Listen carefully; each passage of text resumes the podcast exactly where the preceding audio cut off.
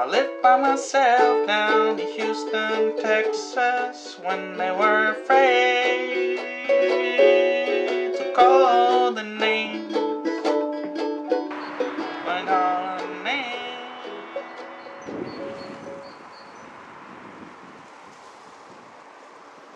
ということで始まりました「こもごもでん」のポッドキャストエピソード2第3回目をお送りしておりますそもそもなんで「こもごもでん」なのか。えー、こもごもというプロジェクトをやっておる。その一人であります。私なんですがデンさんという名前でやってるのはデンマークに住んでるおじさん。それだけでございます。デンさん今後もよろしくお願いします。さあ記念すべき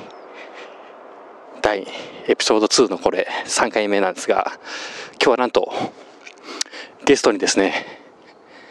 山本裕樹さん山本裕樹さん来ていただいております。山本裕樹さんはじめまして。どうもはじめまして山本裕樹です。山本さんあのよくわからない構成になっているんですけれども視聴者の方混乱してると思うんで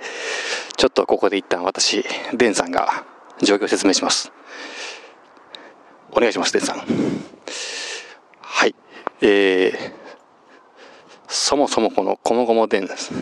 いろんな人をゲストをお,、ま、お招きしてるんですがやってる本人が誰だということがわ、えー、からないと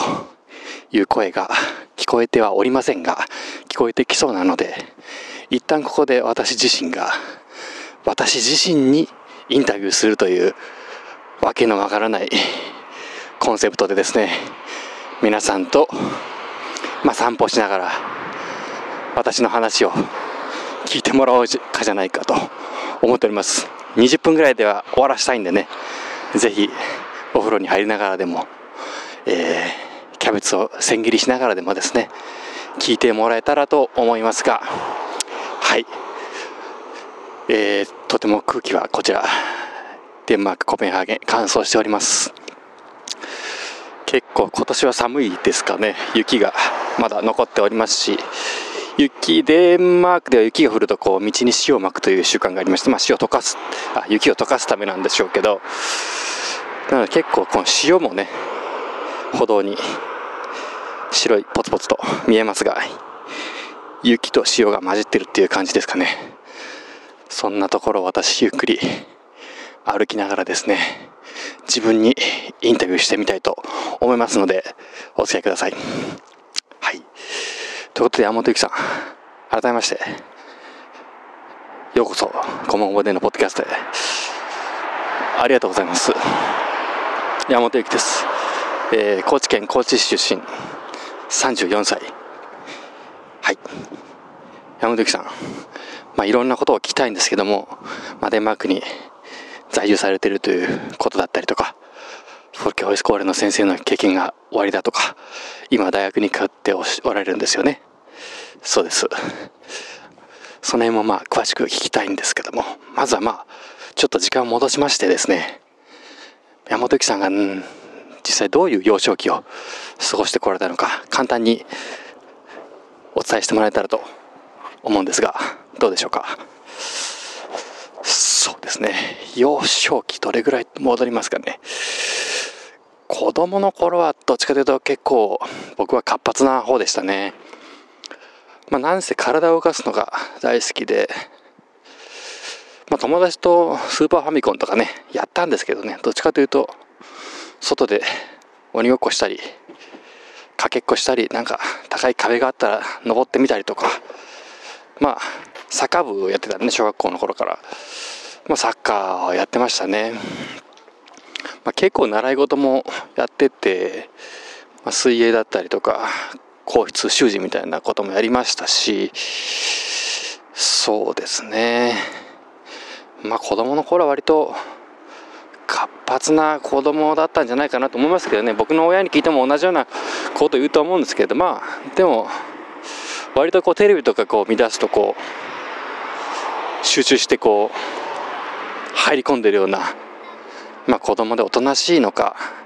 騒がしいのかわからないですけどまあ割と小学校の時とかは人気者だったのかな。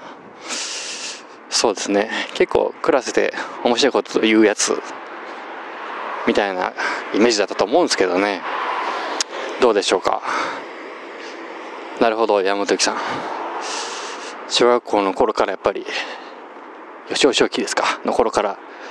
体を動かすことが好きだったということですねそうですね振り返ってみるとそうだったと思いますなるほど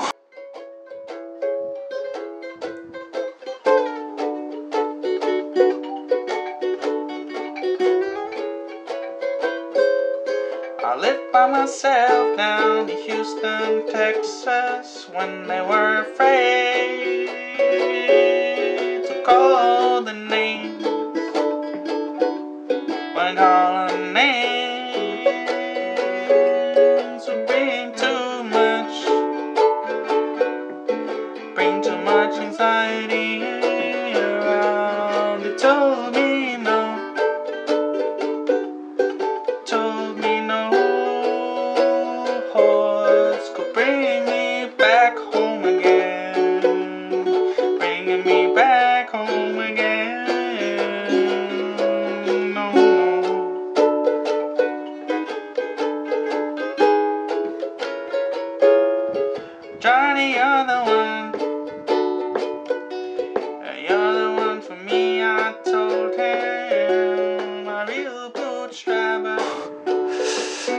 幼少期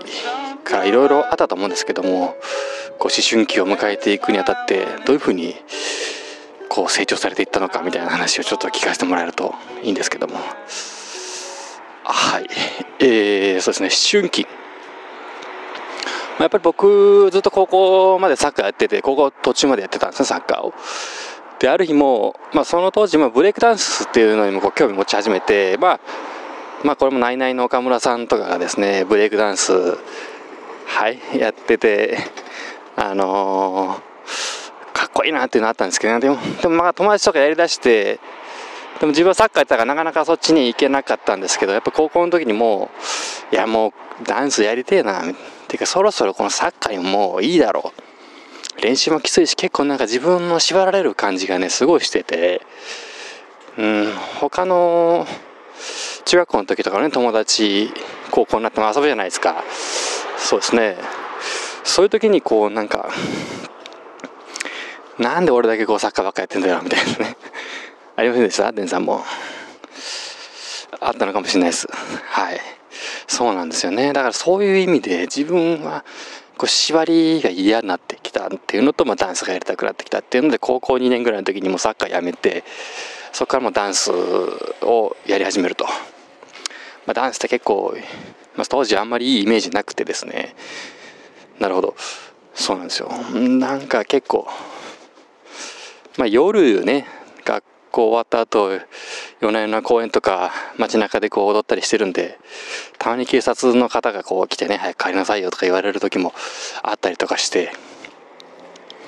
まあそういう時代があったんですけどまあまあそれ高校はずっとダンスをそれからやり始めて大学入ってまあサークルとかねいろいろ自分たちでチームを作って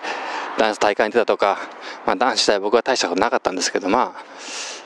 まあ、今でもまあダンスやってるんですけどねだからあのこっち来てコペンハーゲンでも、えー時間があったらこうダンスの練習してるとこあるんで今でもダンスしてはいるんですけどそういう意味で今でもねダンスとは楽しく付き合ってるっていう意味ではすごいありがたいなと思うんですけど当時やってて。当時からやっててね。なるほど。そうなんですよね。だから何の話でしたっけ？あそうそうそう。で春期ね。だからそれ結局ダンスしてうーんだんだんまあ高校の勉強とかもね大してやってなかったですからまあダンスばっかしてあとは大学そのままでも大学っていう道がねこう開かれたんですよね。まあたまたま指定校推薦っていうのを通ってまあ親にも大学くらい出なさい出ときなさいって言われてですね。まあ自分はなんか英語とか興味外国語ねダンスしてたからこうヒップホップのカルチャーとかに興味あったんですけど大学ぐらい出ときなさいよって言われてまあねまあ大学は行くとくもんかっていうことで行ったんですけどだから大学行っても大して勉強してないしダンスしたり遊んで遊んでばっかですよね。そうですよね。まだそれでもこう友達と人と話すことだったりねそういうコミュニケーションを取ることは非常に好きだったんではい。なんか友達たくさんいたしうんそういう意味でも大学行った意味はあったなと思うんですけどまあそうですね思春期、まあ、そんな感じでまあそのまままあでもなんて言ってもまあ小中高大と何もこうなんですかな人と対して変わらない。まあ、要するに世間一般にこうレールに乗って生きてきたって感じなんですけど、まあ、大学時代に、まあ、そういうアメリカの、ね、海外の影響とかも受けてダンスしてたんで、まあ、留学っていうのを1年間、えー、したんですよね。その時初めてなんか自分からこう受け身じゃない勉強っていうんですかね、まあ、それまで親にも大学行きなさいとか勉強しなさいとか、で小学校の頃からまあ皇室で行きなさいとかね、まあ、言われていろいろなさいなさい要するに受け身な生き方してきたんですけどそこで初めてこうあ自分からこうね一歩踏み出して海外で何か英語を勉強してみたいなっていうね、まあ、英語は正直あの後乗せサクサクっていうかあのダンスしたかったっていうダンス本物のダンス見たかったっていうそっちがあれなんですけど、まあ、英語を勉強したいっていう理由でね親にあのちょっと援助してもらってですね海外にアメリカその時アトランタっていう街なんですけど1年間留学してまあ結構それがすごいいい自分の中でああ初めてねこう受動的に、えー、じゃなくて能動的にかやったその行動がすごい良かったっていうかまあすごい英語もまあ1年間いたっていうのもあったんであのー、コミュニケーション能力含めて伸びたなっていういろいろなその経験もあったんでやっぱ海外行くといろいろ苦しいっていうかあの、ま、今でもデンマーク住んでるんでそうなんですけど、ね、なかなか自分の思い通りにいかないことたくさんあるんでデンさんもそういう経験あると思うんですけどねデンさん、えー、そうですね。そうなんですよ。だからそういう意味でうんまあレールに乗ってきて休学して留学した。それがある意味転機になったっていう第一転機ですね、まあ、そのあっても帰ってきて普通にあれなんですよ。就職活動を始めてですね。まあもうヒップホップスタイルニューエラーキャップからかぶってたらね。それからもニューエラー取ってあのまあそれなりにあのみんなねひげも剃って皆さんがやってるようにこうスーツ着て就職活動していくわけなんですけどまあたまたまあの大手の物流会社でねあの入社内定もらったんでそのまま23歳の時ですかね、えー、社会人になってまあ良かったですよね。今まで親にもいろいろ迷惑かけてきてアメリカも行かしてもらってみたいなね。よしとこれから親孝行もできるぞって。まあちょっと実家帰ってみて。まあそんな大して何回もやってないですけど。ね飯親におごってみたりして。ちょっとね今までのバイトの給料じゃ考えられないくらいのお給料がね毎月含まれあの振り込まれるんで。なあまあちょっと大人になった気分でしたけどやっぱまあでもなんだなんなんでしょうね。やっぱでもなんかちょっと違うなってどっかでこうああ俺このままやっていくのかなってみたいな。デンさんもそういう気あると思うんですけどこう生きてきて自分の道はこれでいいのかな、まあ、20代半ばのあるあるなのか分かんないですけど、まあ、僕も当時結婚もしたんでねあのこれやべえなっていうそう簡単にやめられないですよね。でももうどうしてもやっぱりいても立っても見られなくなってっていうかまあそんなそんなにそんな大げさに言うほどもないですけどまあでもあのー、結構仕事から帰ってきてなんかねあ辛くてこう涙を流すまで行くのか行かないか分かんないですけどまあね男なら泣くなよとか言われるかもしれないですけどまあ泣いてましたよ時にはね。で奥さんにもう辛いねみたいな。でもまあ辞められたら困りますからね向こうもね。そう簡単に辞めろ辞めたらいいわとは言えないですけど。まあでももう最終的にそんな話で行ったり来たりまあ1年ぐらいしてねその辞める辞めないって話があってまあというのもデンマークにねその時ぐらいにねデンマークについての本を読んだのはきっかけなんですよね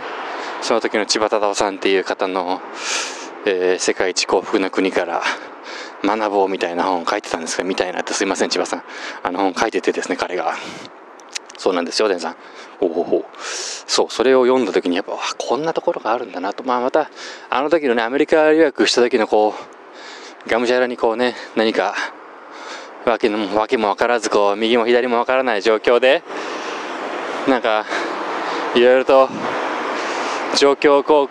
う、ね、なんか、クリアしていくっていうか、日々生活していく、あの感じがこう、なんかまたね、こう、なんていうのかな、こう、その辺が刺激されたっていうか、まあそこから奥さんに話すんですけど、まあそうね、さっき言った通り、こう1年ぐらいですね、そんな、いや、無理だよ、いけるよ、無理だよ、いけるよ、みたいな話を何回もして、結果的にまあ、あんたもそこまで行きたいならもう、あの、行きなさいよってね、言ってくれて、デンマークに、まあその何もそのデンマークって言ってもただデンマークに行きたいだけじゃなくてそのフォルケホイスコーレってねまあ私があの去年の5月まであの勤務してた学校のフォルケホイスコーレっていうねそこのこう魅力その本に書いてたんですけどね国民学校っていうことがその千葉さんの本にですよ。書かれててこれはやっぱねさっき言いましたけど行きたいなってなったんですよね。そうなんです。でフォルケホイスコーレに行くんですよね。そうなんですかデンさん、えーそうなんですよデンさん。えーでもでもなんでそのフォルケホイスコーレにそこまでいや山本さんはあの魅力感じたんですか？その時本読んで。そうですね。うんやっぱりなんかそのリーダーシップについて学ぼうとかその生きることを学ぼうとかっていうことが書かれててでなんか僕のイメージの中では学校というのは何かこう、まあ、スキル的な資格とか、ね、専門学校とかだったらそういうことだしまして大人の学校なんだからねなんかなんかこう資格、うん、が取れるんじゃない取れるのが普通じゃないのかなと思ったんですけどその時のフォルケホイスコールっていうのはそうじゃなくて資格、うん、取れない試験もやっちゃダメだっていうことが書かれててその本に。なるほど。そうなんですよ。その時にこう言われこれはちょっとビビッとなんか来たっていうのがあって。まあまあでもそれそうですけどそんな日本ない学校にねことを説明してもみんなわからないでしょうし家族やしかも奥さんもとても反対したんじゃないですか？山本さん。そうなんですよね。まあ最初はこう今更ね26にもなって自分探しもいいいいところだろみたいな。もうお前就職もしたんだから結婚もしてそろそろ落ち着けよと言われてね。なるほどね。山本さんも言われたんですけど落ち着けよってね。そうなんですよねデンさん。落ち着けよって何だと思います？落ち着けよとかまあ普通に普通に生きろよとか大人らしくなれよと思っていろいろ言われたんですけど、まあ、なんか僕そう言われると余計にこうなんだよってこう反抗したくなるような性格でもあるんでしょうけどいや待てよっていうね本当にそうなのかと。自分探しちゃダメなのかと。まあ結婚もしてるからその責任も取れよっていうことをね言われてもおかしくないんでしょうけど。まあもうどうしてもいても立ってもいられたいられなくなってね。まあ会社の上司見てもああちょっと僕こんな人にはこんな父親にはなれないなっていうね。息子に帰ってきて愚痴ばっかこぼしてる姿を息子に見られたらたまんねえなと思ってねやっぱり。まあもういう決意をしたんですよねフォルケホイスコーレって。それは大体いつだったんですかそれがデンさん。えー、っとそう デンさんじゃなくて山本さんですよね。はいはい。そうですね。えー、っとそうなんです。で僕が行った2013年8月なんではい。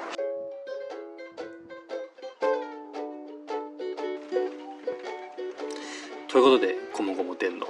第3回エピソード2ですね。ポッドキャストを終了します。引き続き第4回山本さんにゲストとして来ていただき彼のデンマークでの生活。2013年8月以降どんなこと